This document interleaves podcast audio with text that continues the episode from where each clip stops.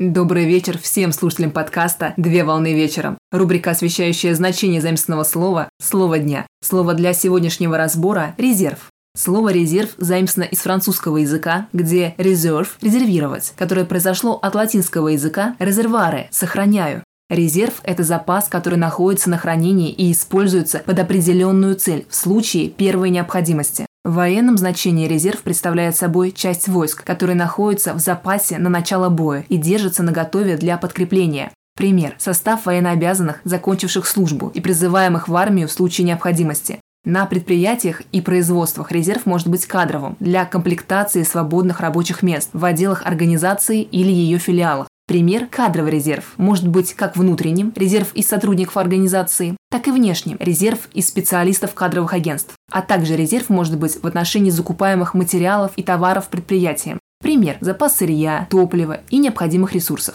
В экономическом значении резерв представляет собой государственный золотовалютный запас, который включает в себя запас золота и иностранной валюты, который хранится в Центральном банке и международных валютно-кредитных организациях.